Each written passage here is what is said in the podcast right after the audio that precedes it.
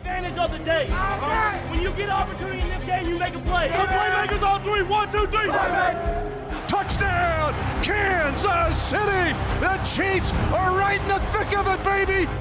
And welcome once again to another episode of Defending the Kingdom. Mitch Holthus with you, the voice of the Chiefs, along with the Matt Stat himself, senior team reporter Matt McMullen. This episode, as we are nearing the end of the OTAs and getting ready for mandatory minicamp, will be entitled The More You Can Do. It is a phrase that has been around the NFL for some time, but if you're a member of Andy Reid's football team and around the Chiefs Kingdom, no one in the league, I think, personifies that mantra more than the Kansas City Chiefs. We'll do a deep dive into it, but first, the Defending the Kingdom ritual here of let's go around the world. Let's do it. So once again, I have 13 names and places here, of course, in honor of 13 seconds. So we have Jason in Warrensburg, exactly 47 miles away. He pointed out. UCM Mules. There we go. Uh, national champions a few years ago. Ooh, good in baseball. Yeah. Uh, Gary in Sioux Falls, South Dakota. Uh, we have a listener in Nairobi, Kenya. Yeah. I think it's the first time we've been in Kenya. We have Mike from St. Joe. We'll see you in a about a month, Mike, month, month and a half. Um, Martin from Bathurst, Australia. He says it's Australia's oldest inland city. Pretty cool. Um, so Martin in Australia. We have Leon in Aurora, Colorado, but he's there by way of California. He was there for several years before that, so he's been. So he's getting us. closer. Exactly. Coming back to us. Yeah, okay. but planting his flag in numerous spots all over the country. Um, we have Jeanette in South Kansas City, a listener in Topeka, Keith in Tacoma, Washington, Chris in Midtown, Kansas City, uh, Darnell in Denver, Jim in the Pacific Northwest, and Bill in McPherson, Kansas. McPherson, get it right. Just saying that because it's my wife's hometown. I can't mess that up. I, I know, and it's like I know, no, you can't. And so she'll always she'll just do it before you see her again. Cause Yeah, well, she'll listen to this, right? McPherson, yeah, home of the Bull Pups, uh, named after General McPherson at the Battle of Atlanta. Anyway, McPherson. uh, but McPherson, home of the Bull Pups, great athletes coming out of there, and some NFL players, including guys like Vic Chandler, played in the NFL. Okay, couple of, of course, hit us both uh, on um, Twitter here, but there's nothing like Fresno Frazier.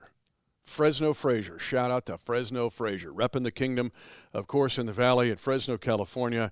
Love that. And then another one from the, is it Shante Durham? He's originally from Kansas City, but he's lived in the UK for 23 years and loves the show. But we know that the UK embraces defending the kingdom. Yeah. DTK. We had the Arrowheads abroad here back in 2017, I think. Some awesome guys. I think a few of them are coming back this year. They are. What game is it? Because they've tried to like give the warning to everyone. Yeah, I'll have to ask them. I'm not sure. I'm sure they'll listen to this, but uh, but yeah, looking forward to seeing them too. Lots of fans in the UK. Well, lots of fans that are interested in this 2022 Kansas City Chiefs season because we know there has been a lot of change. And if you have listened or watched the Defending the Kingdoms going all the way back to early March, you can kind of follow this path. Well, now we get into the last week of the off-season training activities, but next week will be the mandatory minicamp. This week, we're going to spend on Defending the Kingdom more, the more you can do. And you've heard that phrase a lot around the National Football League for years. But for the Kansas City Chiefs, ever since Andy Reid drove into the Chiefs' kingdom and changed everything forever, wow, Matt, I can't think of every spot on this team, maybe other than quarterback, fits this because you can't pigeonhole a guy anywhere to me because they are they are uh, challenged to do as much as they can possibly do and learn as much as they can possibly learn. Yeah, it's really twofold, I think. So if you think about the, the starters on this team and the players that you see a lot, they have to be versatile because Coach Reid, at least offensively, wants to do a million different things with them. And that's why this offense has been so good and so dangerous for years now, is because the players may come and go, uh, but he, he finds a way to take advantage of their strengths in numerous ways. So we've seen that for years with Coach Reid. And defensively, it's the same way with Spags because we always talk about how there's not really corners or safeties with the Chiefs, it's defensive backs, and that speaks to their versatility. And the other part of this is right now there's 90 guys on the Chiefs roster. They'll go to training camp with 90 guys, and you'll see in uh, at least the first preseason game a lot more guys than uh, what will be here when the season rolls around. So how do those guys earn their spots that are at maybe that bottom third of the roster? It's being versatile, and uh, we've been seeing throughout OTAs, and we'll see it in minicamp, and we'll see it in training camp. Guys playing in numerous positions because if you can do two or three things pretty well, that might earn you a spot uh, when it comes to cut down day in September. We are not kidding about this. In fact, earlier during a media session, Chiefs running back, former first round draft pick Clyde Edwards Helaire was asked this specific question. And Clyde articulates it very well. The Chiefs just aren't any other team. Everybody brings something different to the table, and and that's the that's the, the the great thing about this offense is you can stick anybody anywhere, and as long as we know what we're doing and executing, it can it can be unmatched depending on you know as far as our matchups. I can line up from in one, two, three spot, four, and run any any route as far as the route tree. Trav can do the same thing from MVS to Juju to Mecole. So it it, it just shows you that we can be as versatile as we want, and now everybody just has to play our matchup, and it's not the same thing that they've been seeing the last six years. All right, so there you go. A running back is asked to do so many things. Let's take the wide receiver position. Every wide receiver on this team is asked to basically learn three languages. In football jargon, you could play the X or the Z, the split end, the flanker or the Y position or the slot. For the Kansas City Chiefs, if you're going to play wide receiver for Andy Reid, you need to know every position. You're asked to actually learn Spanish, German, and Greek all at the same time. And that's what is interesting about the OTAs. Man, I can't imagine a world without OTAs. I know that sounds like old school, but what are these other teams doing? Because Andy Reid uses this as somewhat of an aptitude test, like an SAT or an SAT, ACT, to see if, like specifically, the wide receivers, how much can they handle? Well, there's a reason that those other teams aren't playing in the conference title game every single year, and obviously the Chiefs are doing that because they have a lot of talent, uh, but also because they get on this stuff in May and in June and what Coach Reid has said over and over again is they're throwing the book at these guys. I mean, it's more stuff than most people can probably handle, but you figure out a lot about a player um, up here in their mind uh, when you're throwing the stuff at them over and over again. And basically, OTAs and minicamp are essentially a passing camp. I mean, there's no live contact going on. So uh, it's essentially all throwing the football, not a lot of running uh, going on. And that's a great opportunity to figure out what routes can you run? And for all the new receivers that are here on the Chiefs now, guys like MVS, Juju, uh, Skyy Moore, and a lot of other players that are fighting for a roster spot on this team, guys like Justin Ross or uh, Justin Watson from Tampa Bay, lots of exciting players uh, who are fighting for a role on this team. How do you earn that spot? You find a way to run the entire route tree. You find ways to be useful. And it's not just on offense either, it's also on special teams. And I don't mean just as a kick returner or a punt returner. Can you be the gunner on special teams? Can you go out there in punt coverage and make a tackle? Those kind of things are how you earn a role on this team for maybe those guys fighting for a spot. And for the guys that we know will be on this team, guys like MVS and Juju uh, and Skyy Moore, what kind of routes can you run? like I said, and how can you help this offense beyond maybe uh, one role that you're really good at? What new things can you learn and help this team? Yeah, and MVS, the last session we got to watch, MVS had a had to make a one-handed catch of a no-look pass from Patrick Mahomes. It just, sidearm, no it, look. Sidearm, no look, and he had to make a one-handed catch, and he's and Patrick's not looking at him, and it was about a 30-yard pass across the field. So that's what you work on in OTAs, and to skip it, I can't imagine. We're also seeing Skyy Morgan integrated more. Uh, no pun intended, uh, because of getting his hamstring up and running. You mentioned Juju Smith-Schuster, and your your point's an interesting one because people always want to say, how many wide receivers will you keep? Is that five or is that six?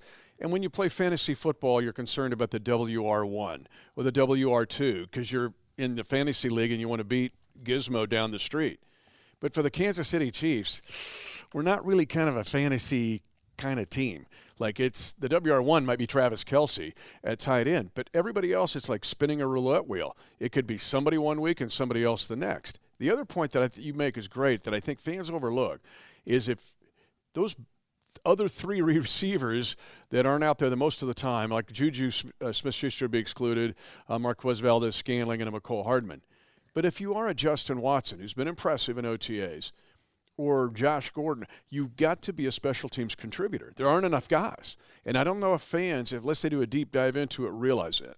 And Corey Coleman, Daurice Fountain, uh, Cornell Powell, a lot of good, uh, solid receivers in this camp, and they can't all make the team. So if you're uh, in that bottom group, you have to find a way to earn your spot beyond just offense. And if you're looking at it, roster math is fun, particularly roster math in June because everything could change. But uh, there's really four receivers that uh, for sure will be on the squad. You have to imagine Juju, MVS, Mecole, and Skyy Moore. But then there's a lot of guys fighting for maybe two spots And you can't earn that all on offense because, uh, frankly, there's not enough reps to go around for those guys. So you have to show on offense, yes, but also, like we've been saying, on special teams and other areas, you got to make sure you show your worth. And uh, it's going to be a fun battle to keep watching throughout minicamp. Uh, it's been fun in OTAs already, but.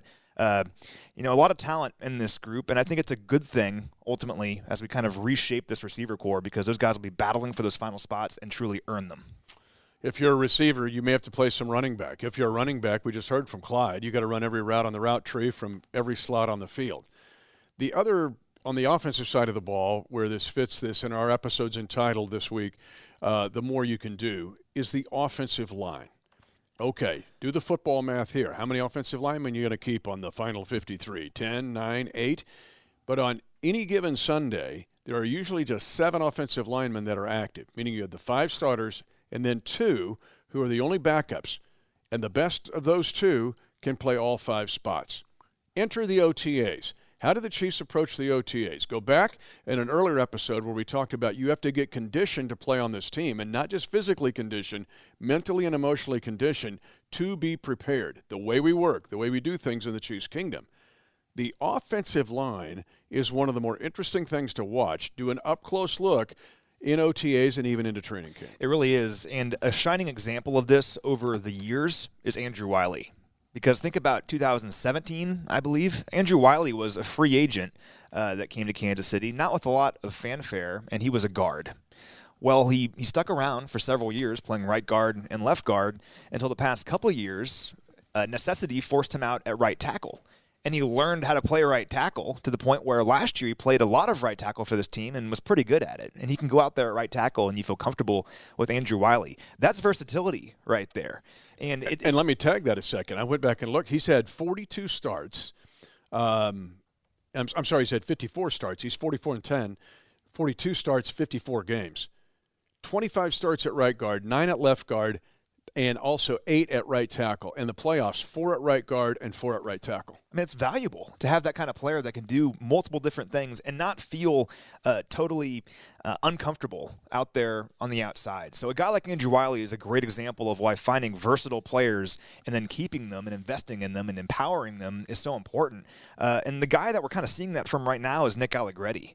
So in OTAs, we've seen Nick Allegretti play left guard, center, right guard. He's played everywhere, and they'll rotate him in with the ones at times. So he gets comfortable with the guys next to him, with guys like Joe Thuney around him and Creed Humphrey.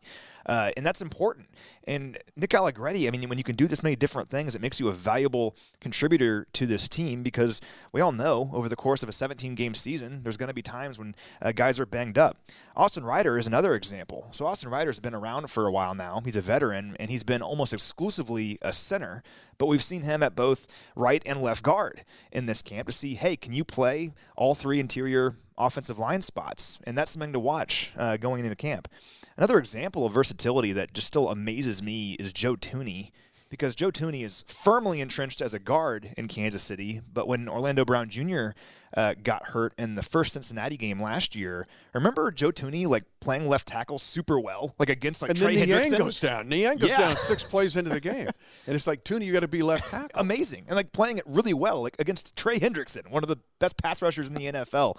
So Joe Thuney, you don't expect him to go out and play tackle much, but he can do it really well. So just speaks to our point here about how if you have versatile offensive linemen who can play multiple positions over the course of a long season, really comes in handy. And again, OTAs are important here in this discussion because, again, it's aptitude testing in a way. Because coach will throw uh, everything at these guys and who can handle it, who can handle it at a high level going into camp. Tight end also enters this discussion because look at Travis Kelce, the best tight end in National Football League history. You and I will both argue in front of the Supreme Court and give our case, and we'll win that case. But for Travis Kelce, he lines up as a Y ISO, an ISO Y, sometimes as much as 30% of the time. Meaning, yes, he's a tight end, a TE by the number 87, but in truth, he's a wide receiver, which is why you and I always answer who's the WR on one for your fantasy draft. It's Travis, Travis Kelsey. Kelce. so the other tight ends, which is, this is a talented group we've been watching in OTAs, they have to check the box is can I do that? Whether you're a Jody Fortson or you're Noah Gray or Blake uh, Bell to some extent, uh, and Jordan Franks and Mark Vital, the former uh, Baylor Bear basketball player. But in this offense, if you're a tight end, you have to also be a wide receiver. You absolutely have to be, and we've seen that with Jody Fortson uh, in the time that he's grown uh, over the last several years in Kansas City. It's been fun to watch Jody grow from being uh, a UDFA out of Valdosta State uh, to now growing into a player we're excited about going into this season. I think Jody was about to have a really nice season last year before he got hurt in Washington, I believe. Uh, and I'm excited about him. Just watching him out here, he's he's doing everything. Looks healthy, looks good, looks fast. Uh, and when you have a player like him who can basically run like a wide receiver, but has the size of a prototypical tight end, really tough to defend uh, if you're a defensive coordinator. And then it just leaves it up to reps and making sure you have the playbook down and you're able to do all the different things that Coach Reid wants you to do. I think we're seeing that from Jody so far. And Noah Gray, what can Noah do in year number two? Noah played in 16 games last year. He was a big time special teamer uh, for this group. Didn't play a ton on offense. Had a nice game against the Raiders out there in Vegas. Had a touchdown catch. Uh, but how can Noah elevate his game? Game in year two, and versatility plays into that as well. You still have to block with all of that is asked of you as a tight end, and there's still traditional tight end responsibilities if you're on this roster. Kelce's shown it the last several years. Noah Gray, that's going to be part that we'll watch from him going into training camp. Same with Jody Fortson. He can just yes, he's got to be a wide receiver basically, but also he has to be able to be an inline tight end blocker, or you just can't function in this offense. Again, the more you can do is a big part of the Kansas City Chiefs' success in the nine years of winning under Andy Reid. Now, with all that on offense and all that being said, of like, wow, Clyde was saying you got to know everything in the tree. You got to, I got to know every wide receiver route, even though I'm a running back. With all that on offense, it's maybe more profound on defense with Steve Spagnuolo and what he has. The Chiefs do some very unconventional things. They will play a dime with, oh, three safeties, sometimes four safeties. I don't think of any other team in the league that does that. But if you're going to do that, you have to have guys that can handle it. So let's start back to front here with the defensive backs. That's why you got excited and you got me on the on the uh, Bryan Cook bandwagon out of the University of Cincinnati. Uh, why Jordan, I'm sorry, why Justin Reid is a big asset in being picked up in free agency. Maybe a Deon Bush, who the Chiefs picked up from the uh, from the Chicago Bears. Same thing with the corners. Like, but it's so unique in the way we approach our defense. To be a defensive back in this defense, you've got to know basically everything. Are you a corner or are you a safety? You're all of it. You and I are both big fans of NCAA Football 14, the old EA game. Bring it back. Please bring yeah. an updated version. Yes. Yeah, I played on my old Xbox 360 all the time. I played it a few nights ago, actually. It's a lot of fun. Georgia State, that's your team. Indiana now. Oh, you're Indiana, yeah. I took over. That, yeah. I took over. You know, a, a, team that's not very good in a big conference. But yeah, led Georgia State to a national title. There's a statue of me down there. Anyway, okay. it's besides the point. The point is, I play a little more realistically than you do, but that's okay. you do. That's uh, indeed. Yeah. Um, but the point is, they have all those different defensive formations on there, right? And the things that Spags does, you can't find you, no. in the EA playbook. You know, I'll look for it, and it doesn't exist. Shows how um, unique a lot of his coverages are, and we see stuff at practice. We're like, oh, never seen that before, and we've been watching him for for years now, but having versatile players on the back end allows him to do that. And one thing I find interesting is uh, how we rotate guys both outside and in the slot in terms of corners typically. So like L'Jarius Sneed turned into one of the best slot corners in all of football, uh, but he can also play outside if needed. I think Trent McDuffie has a very similar skill set where he can be an outside corner but also play in the slot uh, if you want to. We've seen DiCaprio Bootle utilized in that role as well if needed, and also he of course contributes on special teams. I think Deon Bush, you mentioned him at safety, is going to have a bigger role uh, on this defense that people may realize, but he's also a four core special teamer, most likely on this team, really showing off uh, on special teams. If you're one of those guys, a guy, a guy like Deon Bush, who can play defense, you know he can, but if you can also be a four core special teamer, makes you so valuable to this group. And Nazeeh Johnson, the seventh round pick out of Marshall, Interested to see what the Chiefs are able to do with him. He is one of the guys listed as a true defensive back. He's not a, a corner or a safety. He's both. I think he played primarily safety at Marshall, but uh, seeing him play some corner uh, out here. Um, he's also a guy that I'm looking at. Can you be a gunner? Can you go make a play on punt coverage? So we'll see what happens with these guys. But a lot of athletes, I think, on the back end for the Chiefs, which is just great news because they've really. Everyone talks about how we've remade our receiver core, but we've really remade our DB room in a lot of ways. It's young, it's athletic, and it's long. And really excited to see it grow here over the next several months. The DBs, and you alluded to it, very much like the wide receivers. If you're going to be on this list, whether you're an S or a CB or really you got to be both, you have to be a special teams contributor, even if you're a starter. We have seen that happen uh, with Dave Toub. So that discussion, how many do you keep? Uh, five corners, four safeties. Do you keep six over four? That decision usually means uh, at the second half of that group, you have to be a four core special teamer. Speaking of DBs, let's pull off here uh, on the side of the road for just a second because it was exciting earlier here in the Chiefs Kingdom because Brandon Flowers, uh, 2008 draft pick for the Kansas City Chiefs, 88 games as a Chief, six years, 17 interceptions as a Chief, Pro Bowler, famous, of course, for the pick six against the Raiders running into the black hole when they were playing back in Oakland and putting his foot up on the uh, football and giving the double flex. It's awesome. If you can find that photo, count the birds in that photo, and it's not the birds of Capistrano. we'll just leave it at that. Uh, very interesting reaction uh, from the folks uh, in the black hole on that pick six. But for B. Dot Flowers, it was great to see him, and he retired as a chief. So cool uh, that he was here today and got to retire as a chief because I think about Brandon Flowers. I talked to you about this earlier. So I'm 29 years old. The first team that was like really my Chiefs team was like Trent Green, Priest Holmes, Dante Hall, Eddie Kennison, all those guys. But the first team that I watched where I truly felt like I knew what was going on was like Brandon Flowers, Eric Berry, Derrick Johnson, Tamba Hali, those guys, uh, Jamaal Charles, and to see them come through, to see Brandon Flowers, who was so good in his time here. I mean, from 2008 to 2013, he was one of only two players with 90 or more passes defensed, 15 or more interceptions, and 10 or more tackles for loss. Just a really solid player that was really good for a long time here, and to have him honored in this way, I think was really special. His family was here. He is family to us in the Chiefs Kingdom. Had a chance to chat with Brandon Flowers. All right, now a little bit of a turn uh, in this episode of Defending the Kingdom because we welcome back uh, for his official retirement here one of my favorite players uh, in my brief 29 years of being the voice of the Chiefs, B. Dot himself, Brandon Flowers. First of all, congratulations on a moment of coming back home. So, your thoughts on getting back into this building and seeing everybody? It feels so good. You know, uh, just pulling up to the stadium give you chills you know, uh, just thinking about the war chant, just seeing everybody that I missed for so long coming in the locker room and seeing that sea of red, feeling that sea of red, made me just want to suit up one more time to put in that red. But that's just what this building do to you. You know, it's a special place. Uh, we're all about family here. Great fan base. It's just this is a special just community all in one when you uh, talk about the Kansas City Chiefs. So I definitely appreciate it everything throughout my years here, and I'm even more appreciative just coming back and just soaking it in. Nine year NFL career, six with the Chiefs, Pro Bowl in 2013. But here is your stat for this episode 88 regular season games with the Chiefs, 17 interceptions. That means one in every five games, B. Dot was having the pick. But the most famous pick six you ever had, what about the one against the Raiders? And now there's one of the great photos in Chiefs Kingdom history of you giving the double flex in front of the black hole.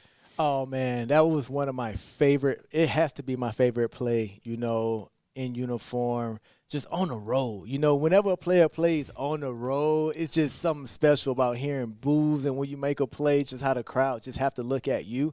But doing it against the Oakland Raiders. Um, before they moved to LA. It's just I meant to Vegas. It was just so surreal. You know, uh, I pictured that interception just all in the pregame because it was on that play. I knew if they came in this formation, they ran this route, I was going with it. So just to see it all come to fruition. And when I got to the end zone the night before, I'm like, listen, if I get this interception, I'm definitely standing on the football. Todd Haley's going to have to be mad because I'm going to get a flag. and I'm going to flex into this black hole. And then it was worth it. Todd even told me I'll take that 15 yards if you go get a touchdown touchdown for me. But just to see the Raiders' reaction when I did that, I know it stung them deep. So that made me feel a little bit more better, you know, after I did it. There were a lot of birds in this photo, but it wasn't the birds like the Audubon Society. We'll just leave it at that. Uh, boy, what an incredible career. And the fact that you were really trained for this. Let me, let me ask you this, too when the Chiefs won Super Bowl 54, it was ironic because it happened in Miami. Uh-huh. And at the end of that game, there was guys that were flashing in front of my face that I'm thinking, I hope they feel this. So It was in your home area where you grew up. Did you feel a part of that championship? I definitely felt a part of it. And I actually was at the stadium. I actually was uh, calling a game from a, a net for a network in London. So I was actually in the press box, and the whole time I was just like, they got to get this done. They have to get this done. And once they got it done, when they ran on the field, I seen the confetti come out. I was just smiling from ear to ear. It literally felt like I was on the field. I talked to DJ after and a couple guys, and they felt the same way. They was like, listen, that was our championship also. You know, from the blood, the sweat, the tears we put into it, we were so happy for the Chiefs to get that ring, and we definitely felt like we are a part of that, you know, championship. So we're definitely proud about that. One of the things we're doing on this episode is talking about how the NFL has evolved and how, you know, what more can you do? What have you noticed in the game? And you played corner, but even at that corner position, you have to play the slot. You got to play the outside. You got to play man. You got to play zone. You got to play all these techniques. What have you seen from the corner position over the last several years, and what would you tell Chiefs Kingdom fans going in because we got some young corners? You know, uh, be patient with the corners you have, especially while they're young, because it's obviously from my time coming into the league until now, the passing game has evolved so much, and there's a lot of great quarterbacks. When I played, you probably had four or five great quarterbacks, but now it's like they're coming into the league and they can be so efficient. So playing cornerback is tough right now, especially when you're playing outside, inside, and having a guy like Patrick Mahomes that puts up points the opposing team has to throw the ball a lot more. So if you not if you don't feel like you have a lockdown cornerback, it's not because you don't. It's because they're getting more opportunities to throw the ball because Patrick Mahomes is always going up on that scoreboard. So a team always have to throw the ball to come back in. And you want to bend but not break defense. You know, uh, letting them just drive the ball, spend six minutes, just moving the ball, moving the ball, then holding to a field goal because it's not an individually stacked game. It's a team game. So let them waste their time. Let them kick a field goal. Pat a go put seven on the board. So don't worry about if you have young corners and they're giving a couple passes up here and there. Family's always been so important to you. As excited as I was to see you, as excited to see your family because it was just my life was flashing in front of me, seeing your dad and your sister and your whole family. What was the Chiefs family like for you? uh, and what it means not just your biological family, but your Chiefs family. You know, when we pulled up to the facility yesterday, we went to the pro shop. And the first thing my dad said was, This is home. This is family right here. And that's special. It's not just me as the player that feels like this place is special in this home, but when your family and your parents have that same feeling, as soon as we pulled up, Mitch, and he's seeing you, he's like, "Oh my guy, Mitch," and it's like you're such a great guy. You make not just only the players feel like they're welcome and they're appreciated, but when you take it a step further and our families feel that way when they see you, Mitch, and how you're so humble and you say, I've been here briefly 29 years, like, no, you're a big part of this franchise. You're a key piece to this franchise. So for the fact that you make us feel this way, it, it goes a long way. Finally, what are you doing now? Because you were being an analyst. You said you did Super Bowl 54. What's what's on your plate now? So now I took a break from being in the booth, being a break, taking a break from being an analyst. So now I'm getting into acting full time. You know, uh, sometimes as athletes we work so hard to be great at one thing, we think we can be great at everything. But starting a new career is tough. But the thing about being an athlete we are perfectionists. You know, we always want to be the best at whatever we do. So right now, I'm just taking all the strides to be like one of the top actors in the world. So hopefully, you'll see me on the screen coming soon. Always in the hearts of the Chiefs Kingdom forever. Recently retired, but forever a Chief. Brandon Flowers, aka B Dot. So B Dot always in uh, the hearts of the Chiefs Kingdom forever three years with the Chargers. We kind of overlooked that. Uh, it's and, and he is too apparently. Yeah, he is too because he'd retired as a chief. But it's great to see him. All right, as we close things out on this edition of Defending the Kingdom, talking about the more you can do, we do want to hit the other defensive parts here because it's not just physically in getting tested here. Remember the OTAs, of the ACT, and the SAT for this football roster from Coach Reid handing out those tests. Who can handle it? And to me, one very interesting thing to watch, and you and I have been watching this for weeks now is Nick Bolton, the second year linebacker. What a great rookie year he had, in many ways historic. The former Mizzou Tiger now wears the green dot. That means he's getting the calls from the sideline and trying to get that to everybody else. So although essentially his sophomore year in the NFL, he's being treated as a senior. So I asked him 30 minutes ago during his presser. Last year, around this time, you had just been drafted. You had just figured out what team you were going to. You were figuring out where you were going to live. You were figuring out the playbook, all this stuff. How much more comfortable do you feel now, a year later, that you're coming into OTAs? And yeah, you're learning a new position, but you know everything else. You know your teammates, you know where the cafeteria is, you know all this stuff. And he's like, it's a full 180. Like it couldn't be any different um, for me. And I think that's going to empower him to really thrive in this new role. He was just awesome last year when given opportunities. I think everyone would agree with that. He got better as the year went on. We knew that he would be just a bowling ball against the run. But as the year went on, if you look at pro football focus numbers, he got better and better against the pass as the season went on to the point where he was pretty good against it uh, late in the season. And now, as the Mike, that's what he's going to be this season. Uh, not only do you have to keep building on that, you have to make sure that you are Um, the quarterback of the defense in so many ways. And just based on what we know about Nick, he's so ready for that role. It is a new uh, bunch of stuff for him to learn, but I think he's digesting it really well and looking great so far uh, during these practices. And remember, in this defense, this is not college algebra. This is series and differential equations. And so to be the middle linebacker of this team and wear that green dot, you've got to know the language better than anybody else and be the best mathematician on the team. Finally, we'll close it out the defensive line and do this quickly. George Karlaftis actually fits this discussion, I think, the more you can do. But we've seen guys, and Spags will do this. Guys, Chris Jones, guys moving outside, guys moving inside. It's like you can't pigeonhole a guy into saying he does this in this defense, or you, you'll see him move around three plays later. And Mike Danna is a good example of that. So last year we saw Spags do this with Mike Danna. Mike Danna is a defensive end, but he has the flexibility to also play inside, particularly maybe in a passing situation when you want to have a lot of edge rushers out there on the field in terms of their skill set uh, at once. We've seen that with Mike Danna playing uh, some inside as well as outside. And Tershawn Wharton last year, haven't seen much of it this year, but last year at times he would go from being an interior defensive lineman to playing off the edge. So if you have athletic players that can do different things for you up front, uh, it just makes your, your defense that much more dangerous. I think about with uh, Spags and his defense that beat Tom Brady in 2007, uh, the team that went, uh, what, 18 and 1. Spags' defense would, he'd run the four aces defense with four edge rushers all along the defensive line. Uh, that was, of course, an all time defense, but just shows how creative he's going to get. And we're seeing that at times out here at practice. Yeah, if you're going to have those four aces, you have to have kings and jacks, is what the Chiefs are trying to build with this 2022 defense. You talk about Turk Wharton.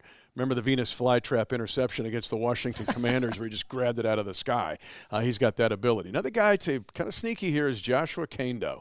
He's going to be one that you and I'll watch during mandatory minicamp and during training camp in St. Joe. He's Matt Stat. He is senior team reporter Matt McMullen. You know him and you love him. I'm Mitch Holthus, the voice of the Chiefs. Remember, in the National Football League, especially with the Kansas City Chiefs, it's the more you can do. 10, 5, touchdown! Lock it down! And the celebration begins at Arrowhead.